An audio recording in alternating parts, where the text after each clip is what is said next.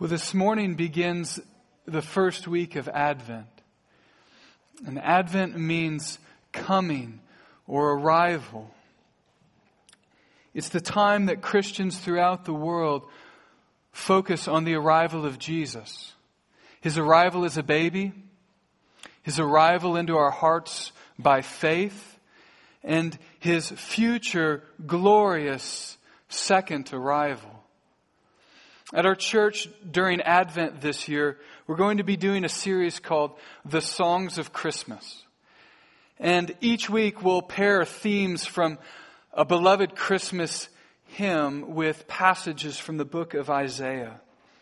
Before I read our passage this morning, which is going to come from Isaiah chapter 11, let me mention one thing that Jesus said that helpfully orients us to the Old Testament book of Isaiah, really the whole Old Testament, but especially the book of Isaiah. In John chapter 5, verse 39, Jesus said to a bunch of religious leaders, You search the scriptures because you think that in them you have eternal life. But it is they that bear witness about me. That phrase, the scriptures, refers to the Word of God written before the coming of the Messiah, which we call the Old Testament. It's the first 80% of the Bible. Good job, Jesus says to these religious leaders, for paying attention to the Bible. But if in your reading of it you don't see me, then you're not reading it properly. Because the whole Bible points to me, says Jesus. Admittedly, some passages in the Old Testament, it's more difficult to see the way in which they point to Jesus.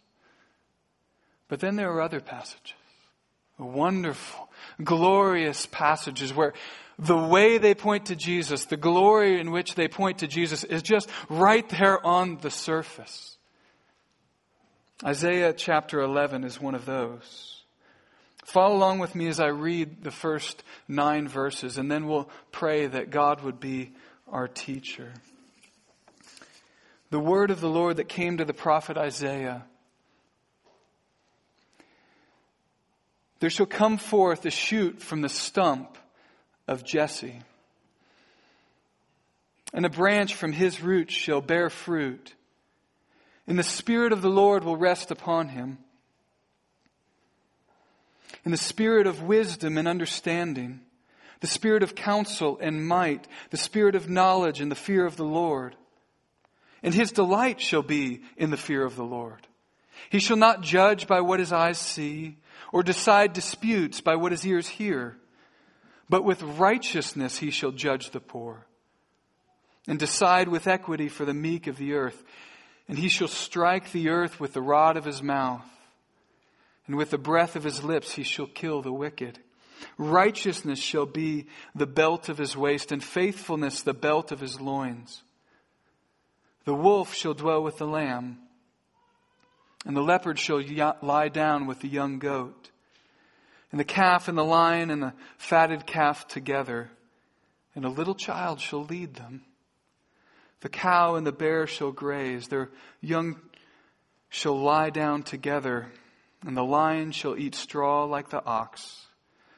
The nursing child shall play over the hole of the cobra, and the weaned child shall put his hand on the adder's den. They shall not hurt or destroy in all my holy mountain, for the earth shall be full of the knowledge of the Lord as the waters cover the sea.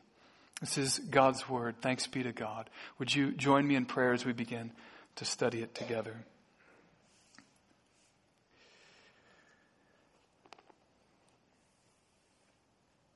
Heavenly Father, when we sing and when we pray, O come, O come, Emmanuel, we join the chorus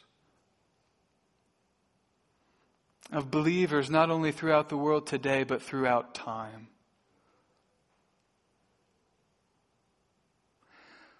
Lord, as we look at Isaiah chapter 11 and this word spoken so many years ago, May you encourage our hearts. and bring us face to face with the glory of the Messiah in his first coming and as we await his second. In Christ's name we pray. Amen. You've probably had many conversations in your life uh, where you only hear part of the conversation, and that gets confusing.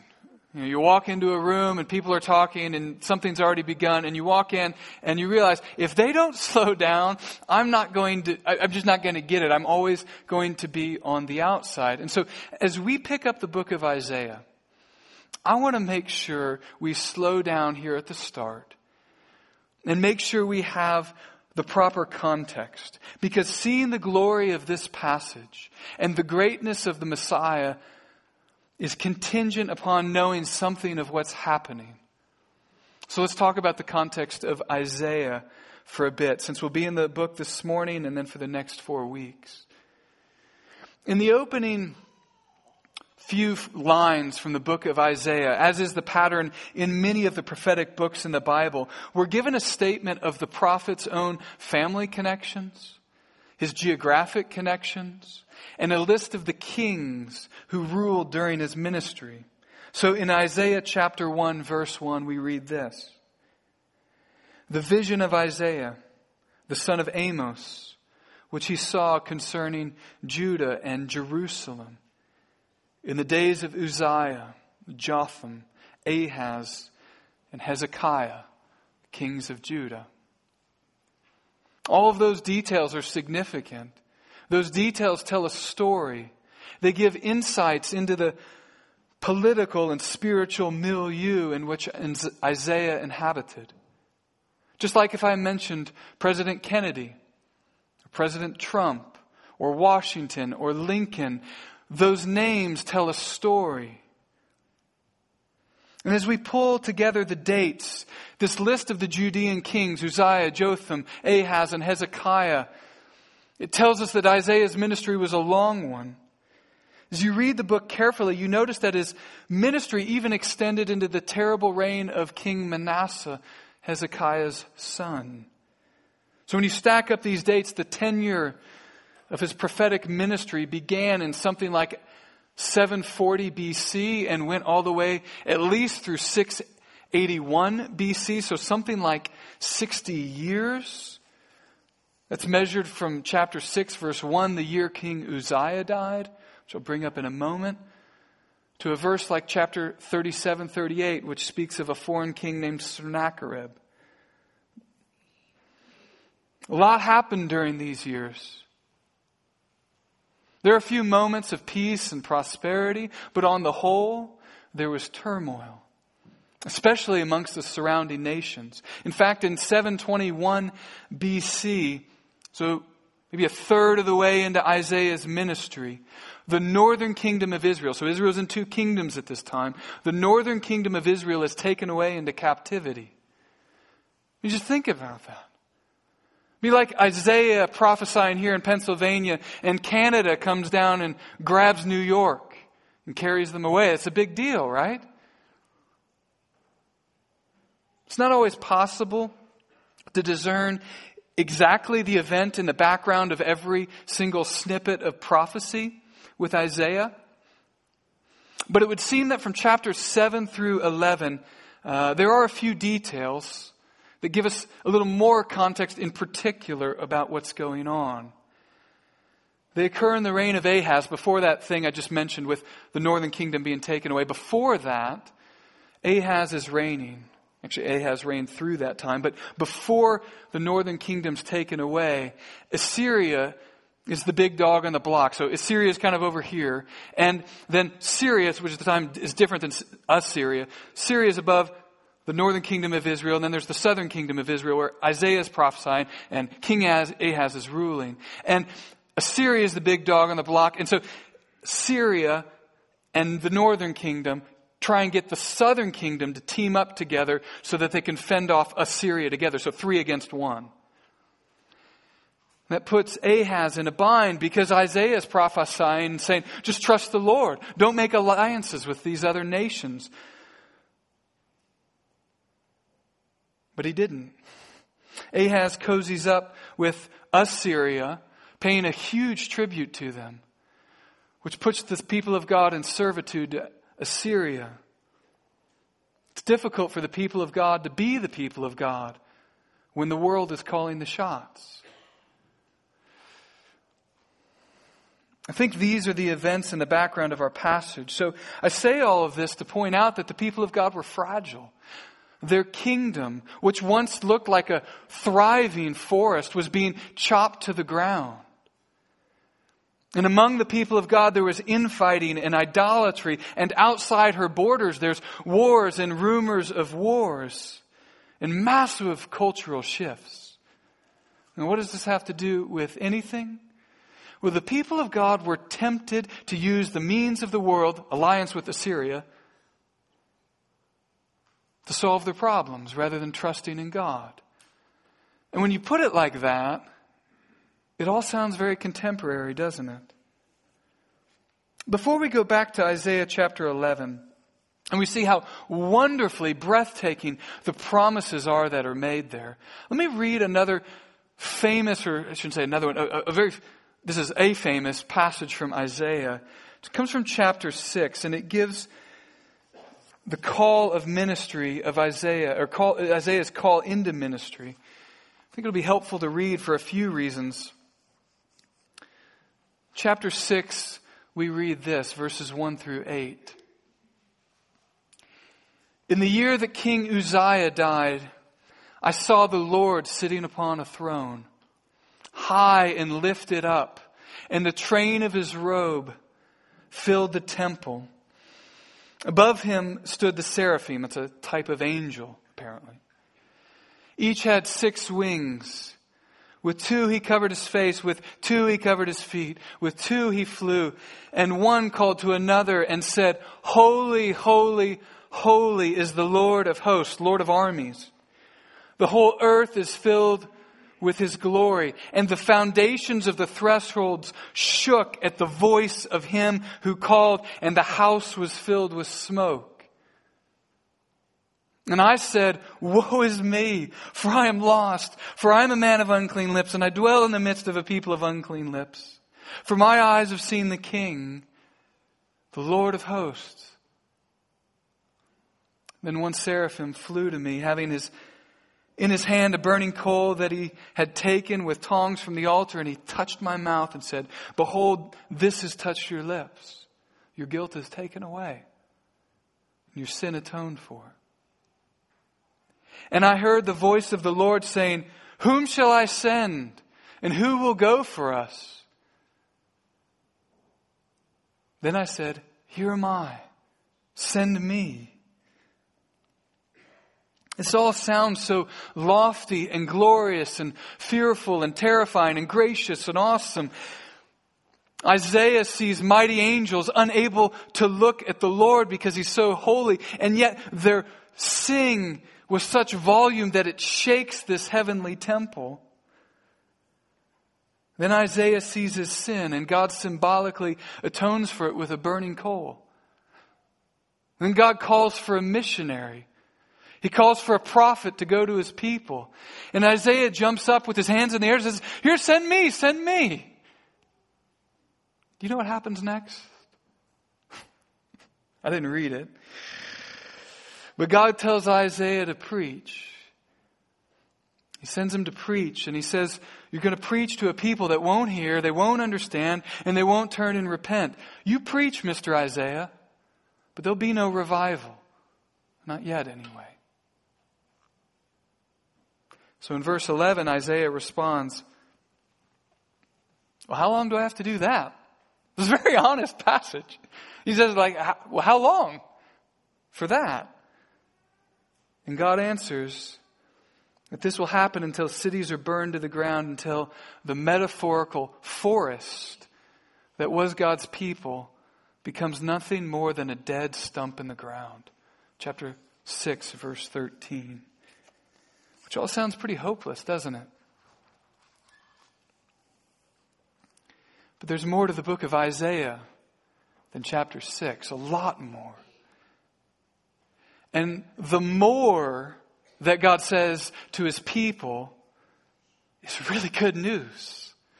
Like really, really good news. So with that context in mind, let's go to the second point in the sermon.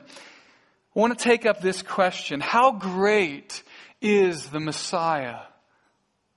And when I ask the question, how great is the Messiah? I want you to have in mind a certain similar sounding question.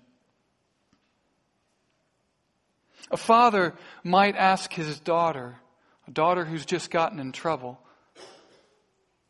Sweetie, how much do I love you?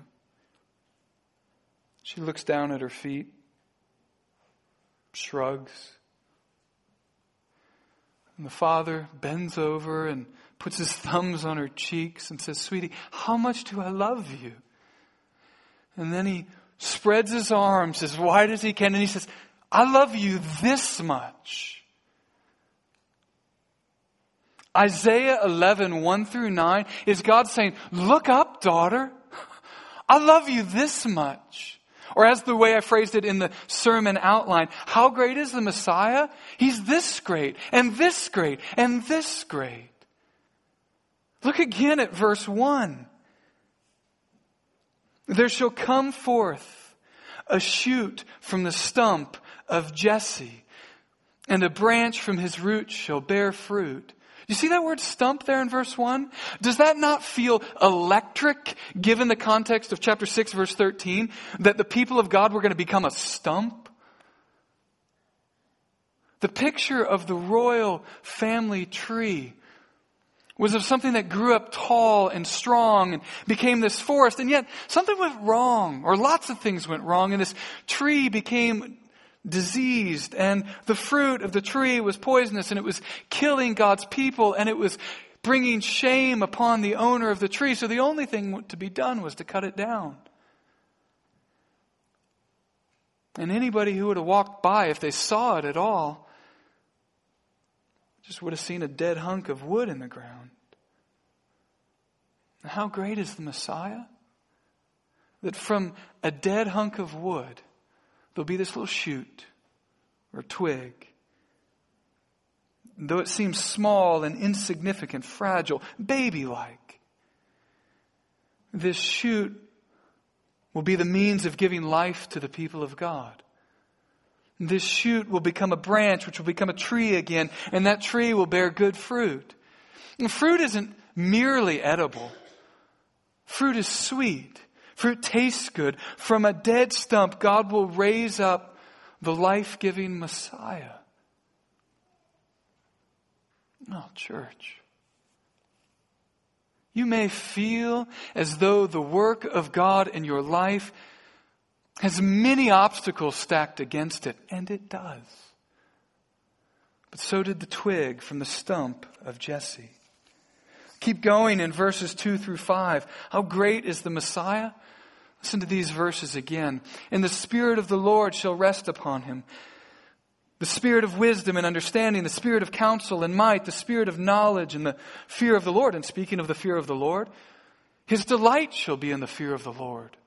He shall not judge by what his eyes see or decide disputes by what his ears hear, but with righteousness he shall judge the poor and decide with equity for the meek of the earth. And he shall strike the earth with the rod of his mouth and with the breath of his lips he shall kill the wicked. Righteousness shall be the belt of his waist and faithfulness the belt of his loins.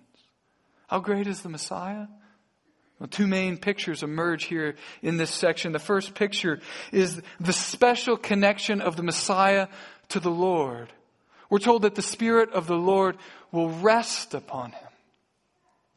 Intermittently, the Spirit of God would come upon certain leaders in the Old Testament, say a Moses or a Joshua, even a Samson or a David. But the one promised here is so great that the Spirit will rest upon him. That's not intermittent, fleeting language. Which is good because unlike so many of the kings before him, this Messiah won't be acting on his own. He won't be rogue. Instead, he'll be cooperating with the Spirit. The Spirit will be cooperating with him. And what's the result of all this spirit language? We're told wisdom, understanding, might. In other words, the Messiah will be one who is fully equipped to do anything and everything that's called upon him to do. He's not held back or diminished in any way. Which leads to the second picture that emerges from these verses. There's this line in here about not judging by what he sees or what he hears. And you might think, but wait, wait, wait, wait, wait. Don't we want a judge to do this? Don't we want a judge to judge by what he sees and hears? The Messiah is so great that when he adjudicates with the gavel in his strong, mighty hand, he's able to penetrate to the heart of the issue and judge with perfect righteousness.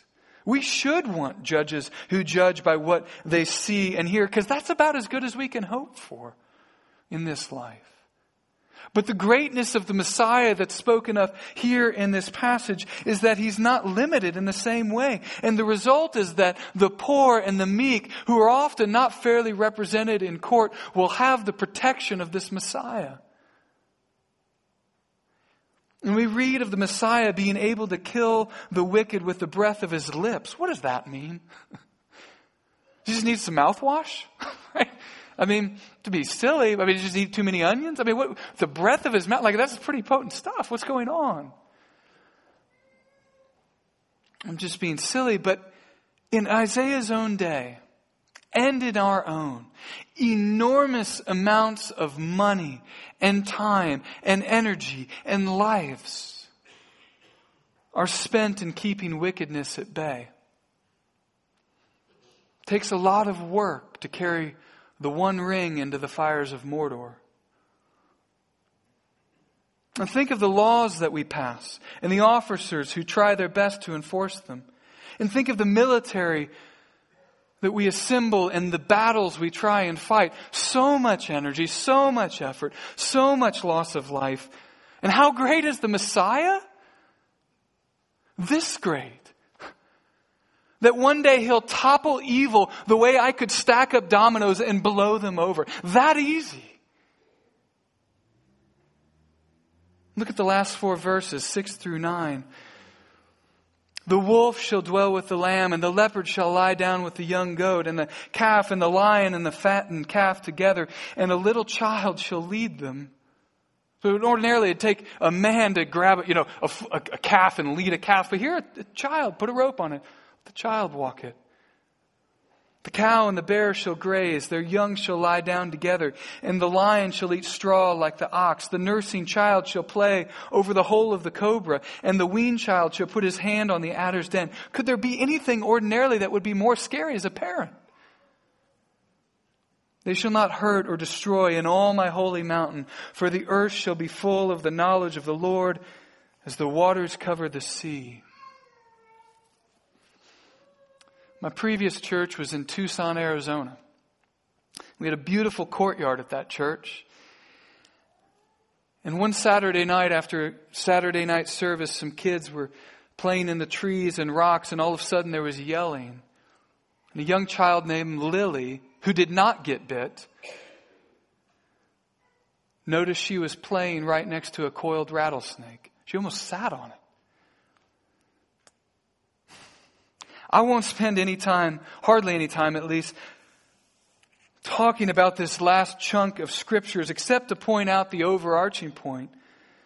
The greatness of the Messiah pictured here is such that when he comes to do his work on earth, He'll do it in such a way that those who once seemed like vicious, deadly enemies, Assyria, will become friends.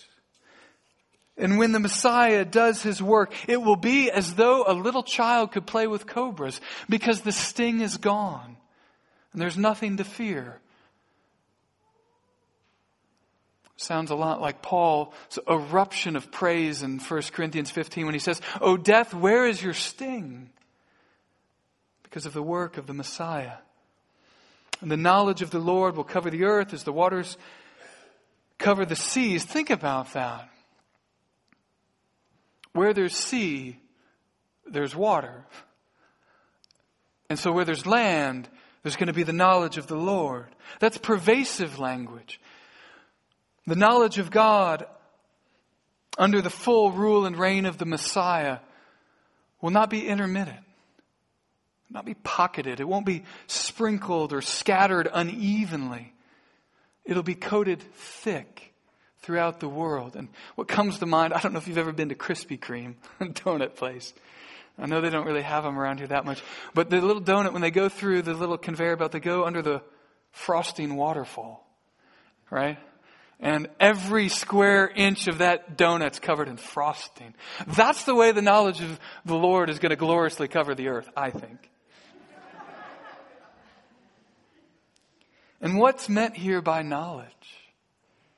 That's not awareness. Like, the awareness of the Lord will cover the earth. No, this is a nearness, an intimacy, a love. The knowledge that covers the earth as the waters that covers the seas is going to be the knowledge of the father wiping away the tears of his daughter and saying, look up, daughter. I love you this much. And everyone's going to look back to their father and say, yeah, dad, I know. I know you love me that much. Look how great the Messiah is. He loves us this much. So we come to my final question. What sort of people ought we to be in light of this Messiah? Very briefly, two answers. We ought to be a people who long to be like the Messiah, and we ought to be a people who long for the Messiah to come again. Here's what I mean first. If our Messiah is characterized by truth and justice and protecting the poor and meek, ought we, the people of the Messiah, ought not, ought we not to be characterized by these same things? I think so. If the Messiah's highest pleasure is not in doing his own will, but living in the fear of the Lord, then ought we not to be a people who have as our highest pleasure obeying the Lord? I think so. If our Messiah is not swayed by the whims of people and culture, and if he's not enamored with the money and the status that the world has to offer, and if he doesn't just do what seems right to everybody else, but he actually knows what's right and he knows what's true. Shouldn't we be a people who don't give a rip whether or not the views we hold, if they're from God, are out of step with culture? I think so. So that's the answer, one answer to the question of what sort of people we ought to be. We ought to be people like our Messiah. Seems to make sense. We'd strive to be like him. The apostle Peter, writing to a bunch of Christians, he, he, he says, one place, chapter 2, he says, quote, uh, that Christ gave us an example so that you would follow in his footsteps. The apostle Paul tells us in his letter to the church in Ephesus to be imitators of God, to follow in the pattern of Jesus. So that's one answer. But I want to end by mentioning what I believe is the main takeaway from this passage. We ought to be people who long for the Messiah to come again. To say it differently, we ought to be those who long for the second coming of Jesus. There's a fancy, but I think helpful uh, phrase that comes up when reading some passages from the Old Testament prophets. It's called prophetic foreshortening. Uh, it shows up in seminary textbooks, so you do not need to remember it. but you'll probably remember the f- imagery that's often used to describe the phrase prophetic foreshortening mountain ranges. I mentioned Tucson earlier. Let me mention it once more. When you land in Tucson Airport, you're in the south part of the city. And if you land in the south part of the city and then you turn and you look north, you're going to see the Catalina mountain range. And it's a long ways away, and it looks like one giant mountain. But if you were near the airport, to go through some streets, and then you get on Interstate I 10 and you start to drive towards Phoenix, about two hours away, north. Sort of brings you alongside the Catalina mountain range. And so you're going north. You realize after about 30 minutes that this giant mountain range isn't one mountain range, it's actually many, with the biggest mountain being separated by a huge valley between them and Mount Lemmon's there at the back, almost 10,000 feet tall. What does that have to do with the book of Isaiah?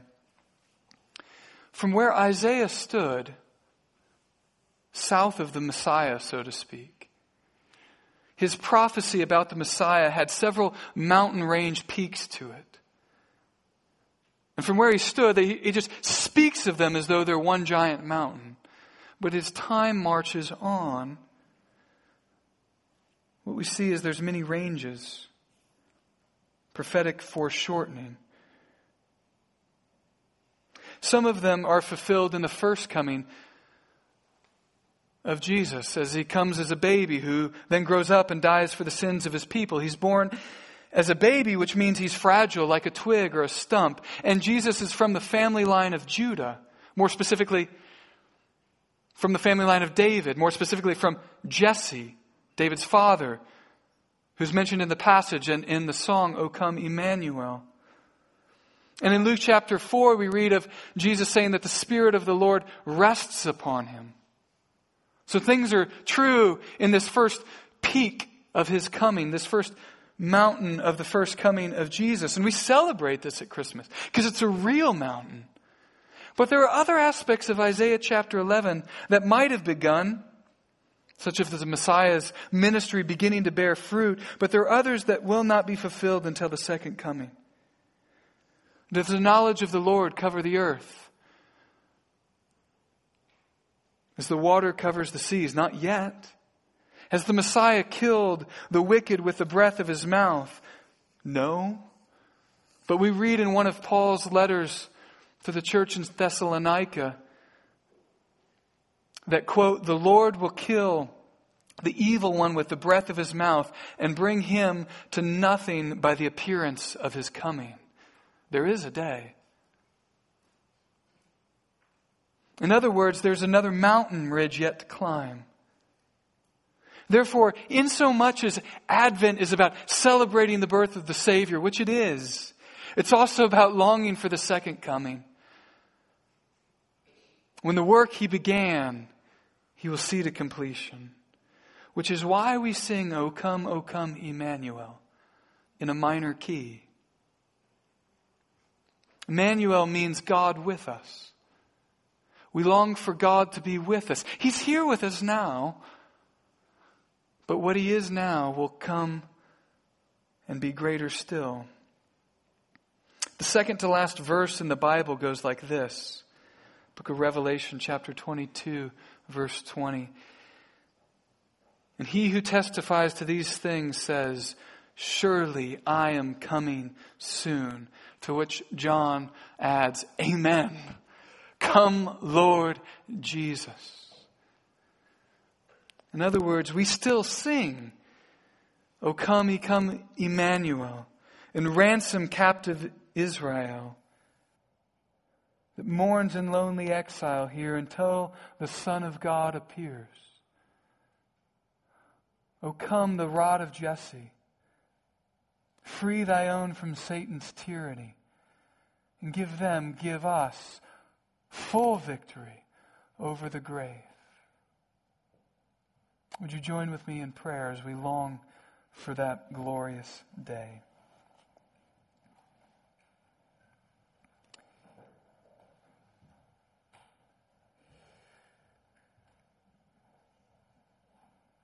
Heavenly Father, I pray that the main takeaway from this passage and this sermon and this service in this Christmas season would be a gospel infused wonder over the Messiah.